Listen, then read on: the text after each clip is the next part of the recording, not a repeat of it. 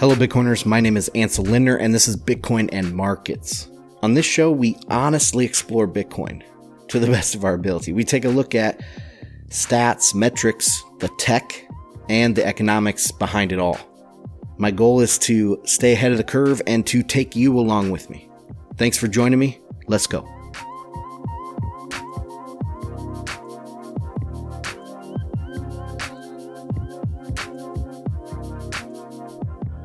All right, Bitcoiners, we are back with another Friday Fundamentals. We missed last week.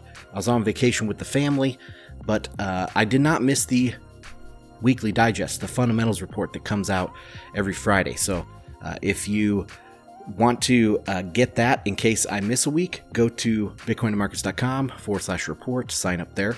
I'm not going to rehash last week. I'm going to continue on and talk about this most current week, and then talk about some stories out there in the Bitcoin space. What else is up front? I want to thank all the supporters out there that support the show, and the Discord people that, you know, we're having lively conversation on the Discord server. So if you want to join, the link is in the show notes as well for that. And if you want to support the show, because we do need your support, help with this show. If you like this kind of content, you like the Bitcoin banter episodes, you want to see me do more content in the future, then we need your support. So go to bitcoinandmarkets.com/support. Okay, let's get on to price.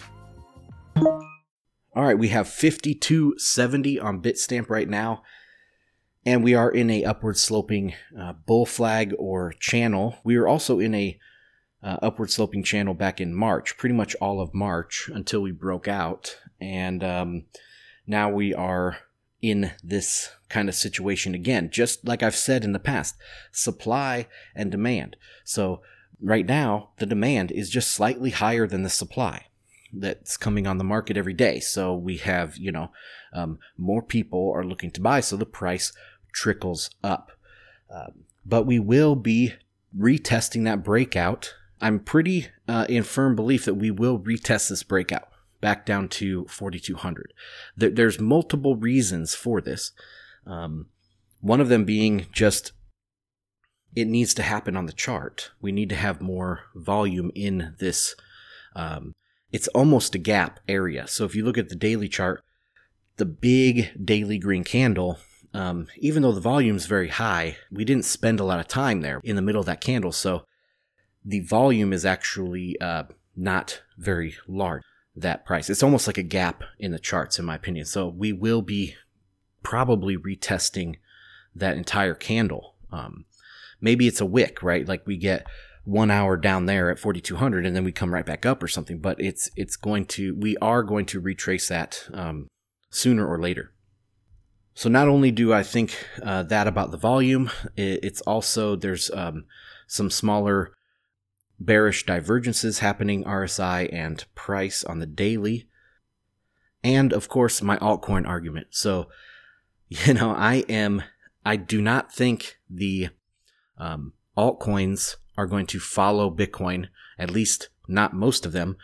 They're not going to follow Bitcoin higher when it does go higher, because we are kind of in this new era. There might be another altcoin season, but it's not going to be anything like the altcoin season of 2017. For years, people have been saying that Bitcoin is the tulip bubble, right? Did the tulip bubble even happen? We don't even know that, but you know, there's lots of other bubbles that you can point to in history, like the South Sea bubble and some other things. So I believe that the altcoins were that bubble. Bitcoin, not so much, because you know, there's only right now there's 17 million available, and there's something like 60 million people that hold Bitcoin. So, you know, there's true demand, and the demand side for Bitcoin is hodling, not so much spending, but there is some spending use, right? Like Nick Szabo said, you have to close the loop on a money. So, you know, people can't just hold it indefinitely. Somebody has to be spending it. And so Bitcoin does have a small amount of spending. We are hitting or getting close to hitting all-time highs in number of transactions. Again, block size, I think the average block size, like for the last 7 days, is at an all-time high. So there is usage in the spending side, but the main use of Bitcoin is hodling, is savings, okay, is protecting your wealth against seizure and from government and all of those things. So there is, and manipulation, right? Because the dollar, you wouldn't want to hold dollars or even gold, because gold and silver can be, are manipulated as well. Bitcoin is mainly used for hodling, but there is a good amount of spending. And so it has actual use, right? These altcoins don't have actual use. And I can go into all the different numbers, all the different statistics and metrics. I've done that on many, many shows. But the altcoins really have very, very little use.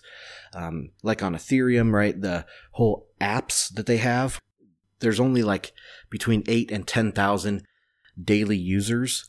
It's nothing like the amount of usage for Bitcoin. And most of it's just like fun.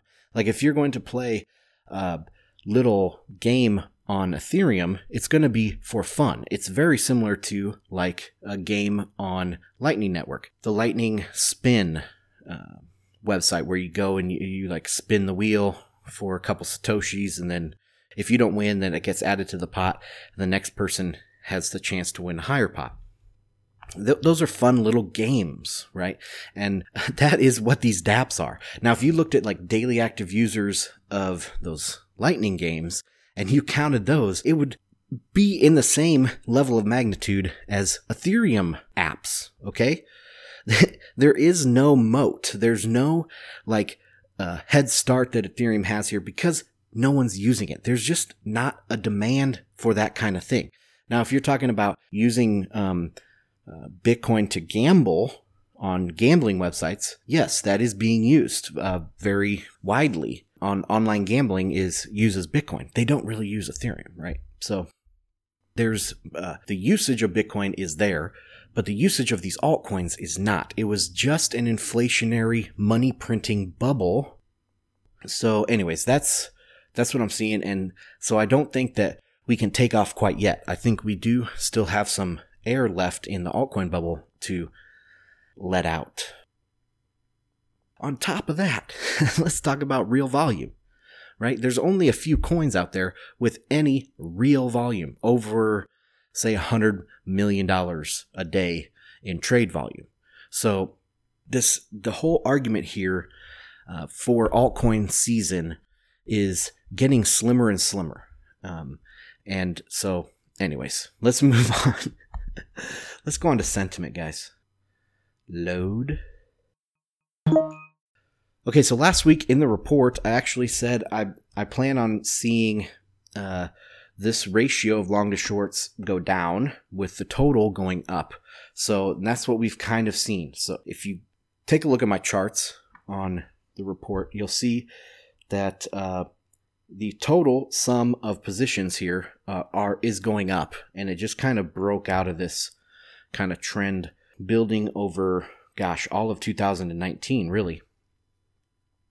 So we've kind of broken out of that structure. More people are trading this move. The ratio is going down, and this is the ratio from longs to shorts. So there's more people going short as the number of positions gets increased. Most of that is going to the shorts right now. We're down to a 1.14 on the ratio.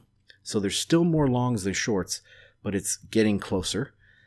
And I expect that to continue in the next week. Anyways, that's sentiment.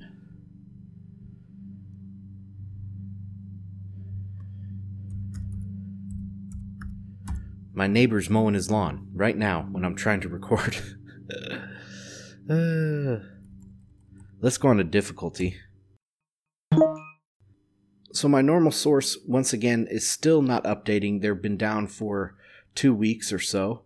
It's showing 3 weeks, 23 days. They was the last update of the site. Hopefully they come back because their charts are really good. But I'm going on my backup.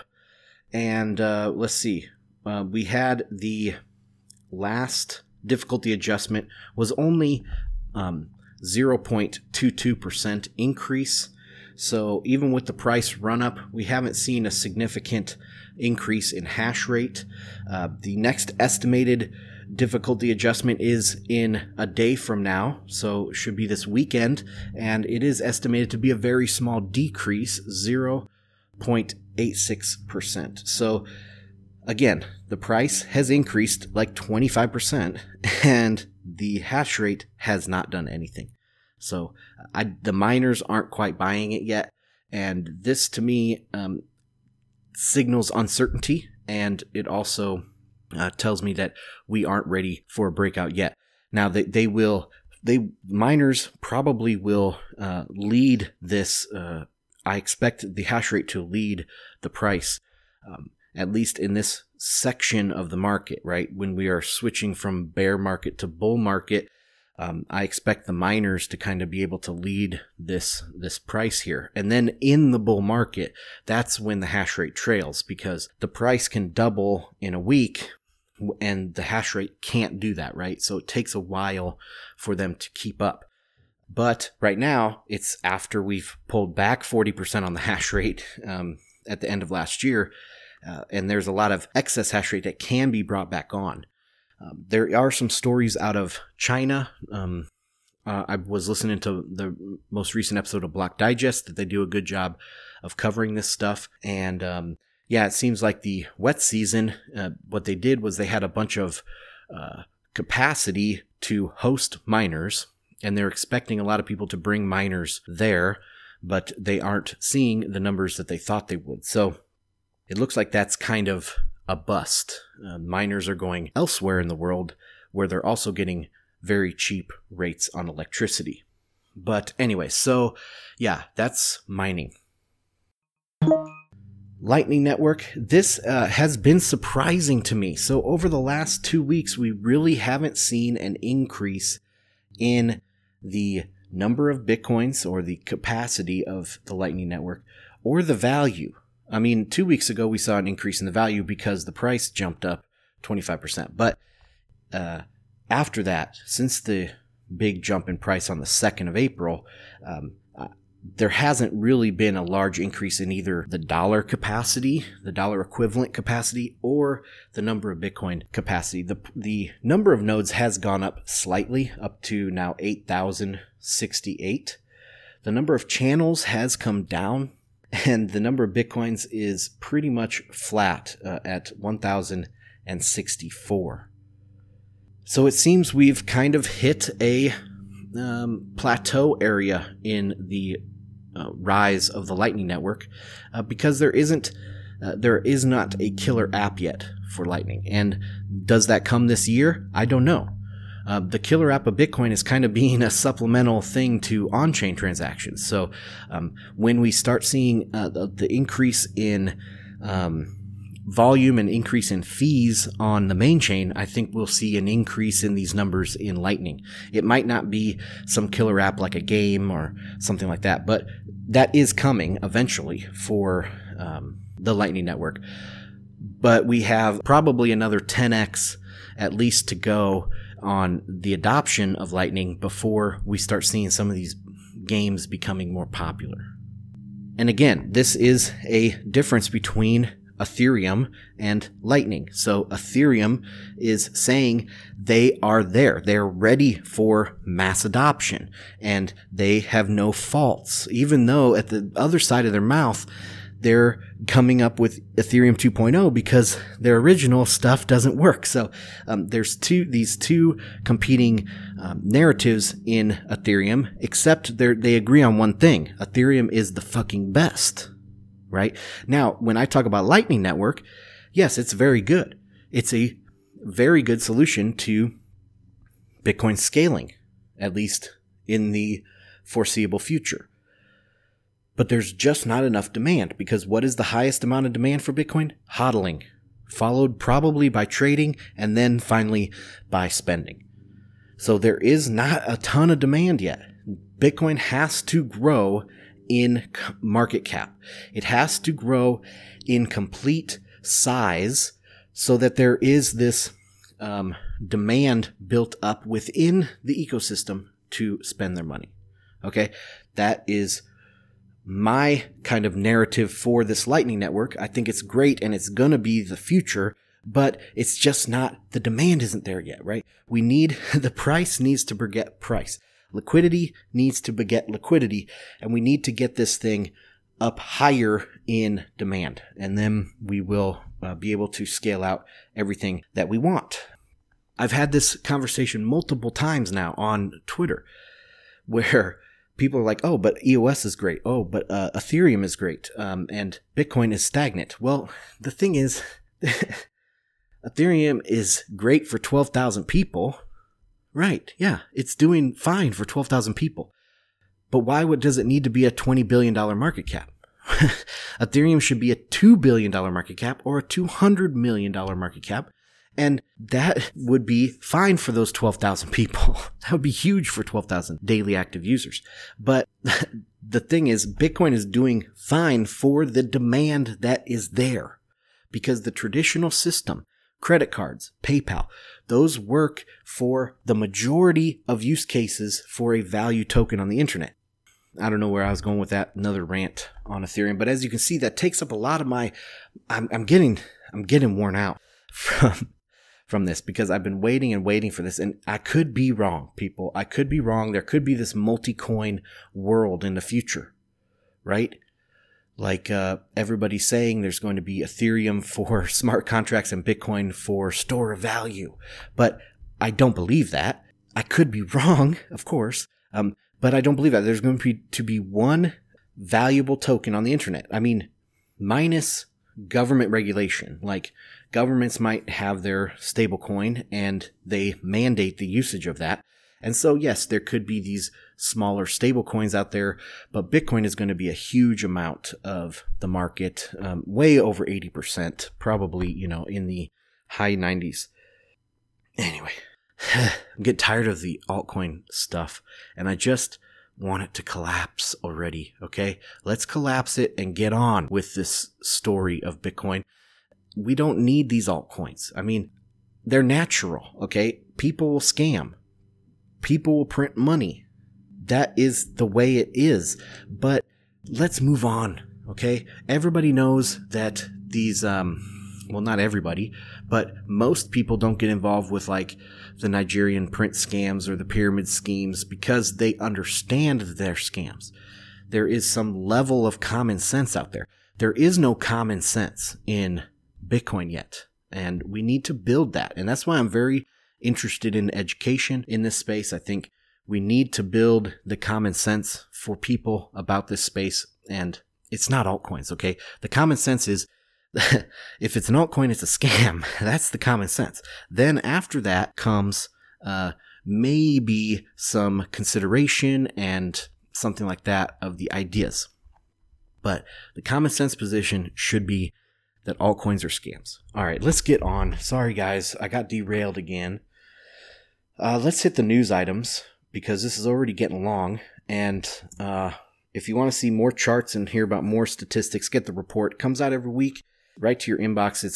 It's getting pretty popular, and we've had some really good feedback, and we take feedback very well and try to provide the most value with these weekly updates. So get it, give us feedback, and all that. Okay, let's get on to the news stuff. This is the next big conversation piece in Bitcoin coming up. Remember, I'm trying to keep you ahead of the curve here in this space.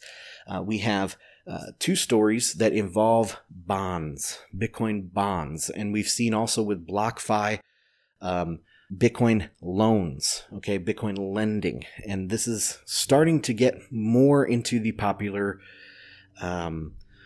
consciousness.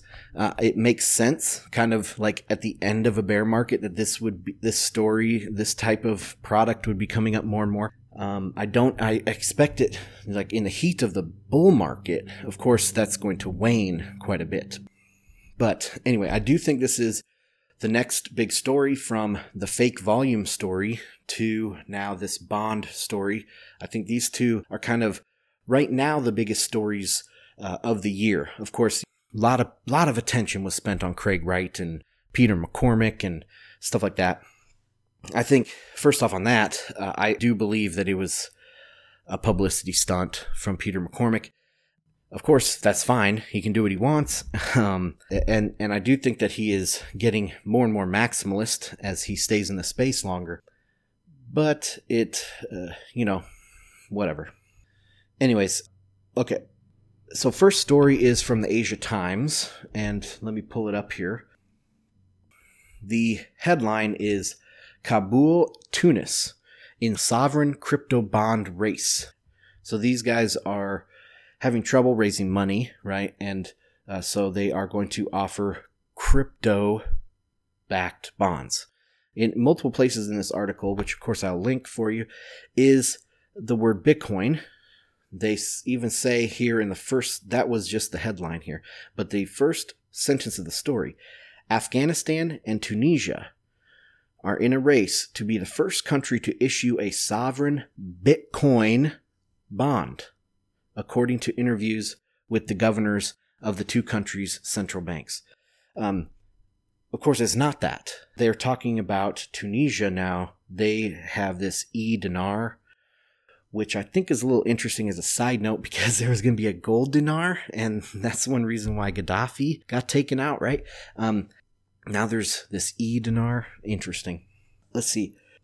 From Afghanistan. So Afghanistan is facing severe restrictions on non-concessionary borrowing, and a crypto issuance could offer a way to access international markets via its first-of-its-kind financial instrument made possible with Hyperledger's blockchain technology financial services platform. So this is not Bitcoin. I mean, it would be easy to offer a Bitcoin or a sovereign Bitcoin bond, right? You buy the Bitcoin, you hold it as your central bank or your government holds the Bitcoin, and you accept cash.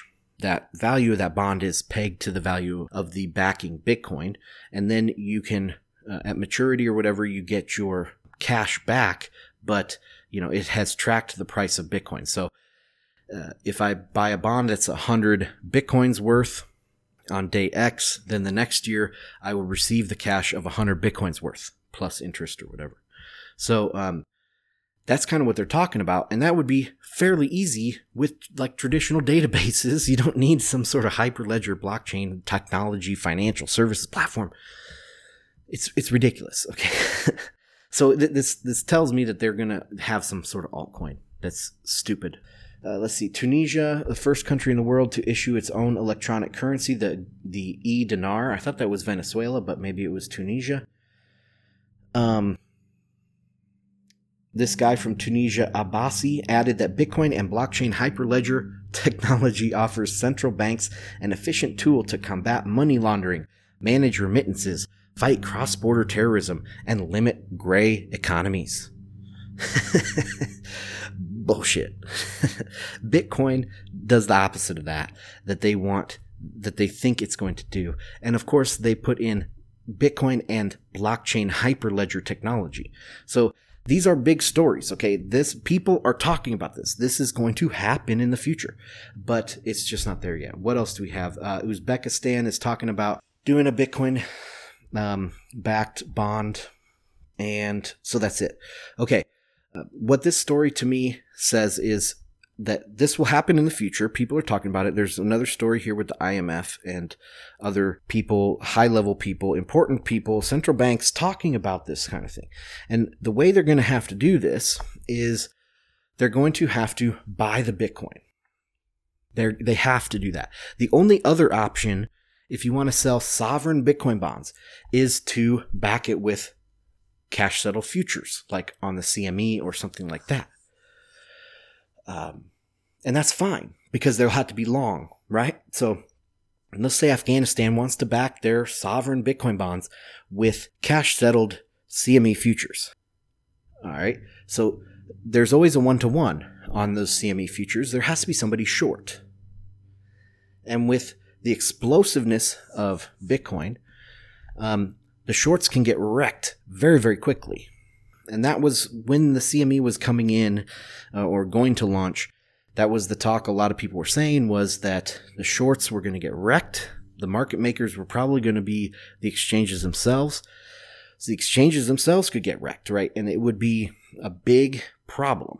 And so if you're going to back these sovereign bonds with Bitcoin or peg them to Bitcoin value, and you're going long on cash settle futures, somebody has to be short, and those people will get wrecked. And then, you know, it will just sort itself out. Now, we've talked about, or people have talked about silver, naked silver shorts for many, many years. This is like JP Morgan, right? They're famous for naked shorting silver. And the reason why they can get away with that, if that's the case, the reason why they can get away with it is because they are protected by these legal tender laws and other regulations on silver. So silver won't have any sort of hyper monetization because of legal tender laws. Bitcoin might, and Bitcoin goes through these periods of hyper monetization, hyper deflation, or disinflation. And that's not possible for silver. It's not even possible for gold. It's more possible for gold, but not for silver. So they're protected from doing these, or they're protected in doing these naked shorts on silver because of the other laws and the regulatory climate that they're set up in. All right. With Bitcoin, you don't have that because it is a fixed supply, and it will go through these periods of hyper monetization. So anyway, that's enough of this bond thing. I have another story on bonds, and that is the BitMEX bond issue. Let me bring that one up. This is, of course, Arthur B. Hayes, one of the coolest guys in Bitcoin for sure. I just want to have a beer with him, right? But he is the CEO, president, founder, whatever, of BitMEX. And a lot of people aren't aware of how powerful BitMEX is because, you know, on this real volume for Bitcoin, those exchanges and stuff, those are spot exchanges. They're not futures exchanges. And so BitMEX has a huge amount of volume, probably at least double Binance. And so they have a huge amount of influence in the space. And they're talking about now doing some sort of bond issuance themselves. So you give them your Bitcoin and get a 30-day paper, 30-day bond, and they will pay the market rate for interest on that, right? And so they are going to be trying to facilitate a market interest rate. They already do this as part of their perpetual futures and all that. I don't know if they would have the other way, like get the difference, like a real bank. You know, they take in deposits and give loans, and they get the difference in the interest rates. I don't think BitMEX is looking to do that. I think they're just looking to offer this service and grow. They think it's kind of a natural step for them, and I agree. The next thing from BitMEX is using BitMEX to buy S&P 500 or different ETFs, have a product like that. So with your Bitcoin on BitMEX, you can buy into these a derivative of the S&P 500 or these ETFs. And I think this is also another really good service that is semi-missing in the space. You can do some of this kind of stuff roundabout, but BitMEX is a big name, lots of volume, and this would be a huge product. I think they're kind of paving the way here. They paved the way in many ways over the last couple years, and I think they're going to do it again here. So now we kind of completed this journey over bonds and sovereign lending and corporate lending, even corporate bonds here with BitMEX, and kind of tied it into traditional stocks and how they're doing that. So those are the big ones. Other stories here. We have Satoshi's Treasure. So you guys have probably heard about this. There's like $1 million in Bitcoin, and there's going to be these cryptographic puzzles and all this stuff. It's been covered lots of places, so I won't cover exactly what's going on, but I just want to give you my opinion. I think it's cool. I remember this episode. Did you guys ever watch that series Sliders?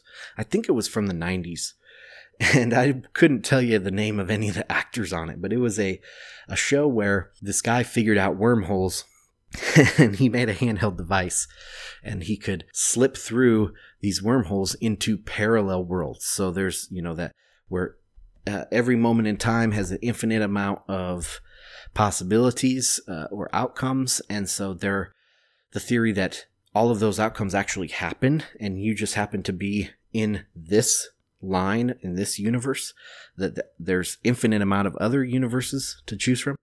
So this handheld device could slip you or slide you through to a parallel Earth or parallel universe. I liked it. I was a science kind of kid, and so it was a fun show.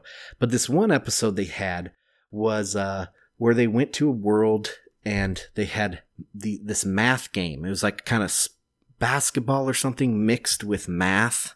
So you had to be really, really good at math and actually have some sort of athleticism.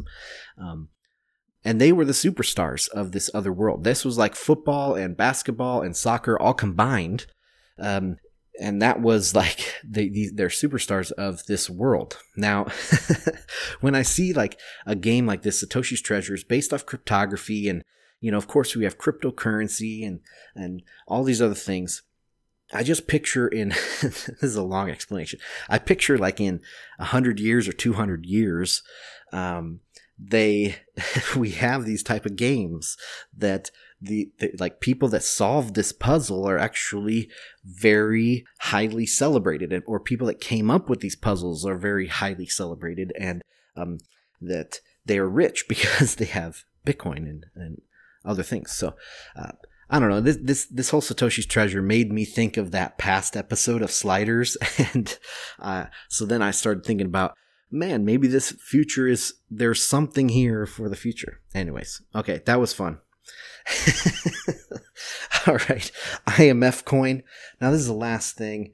IMF just announced that they are going to have a quote unquote blockchain project. Now let me just have another tangent here.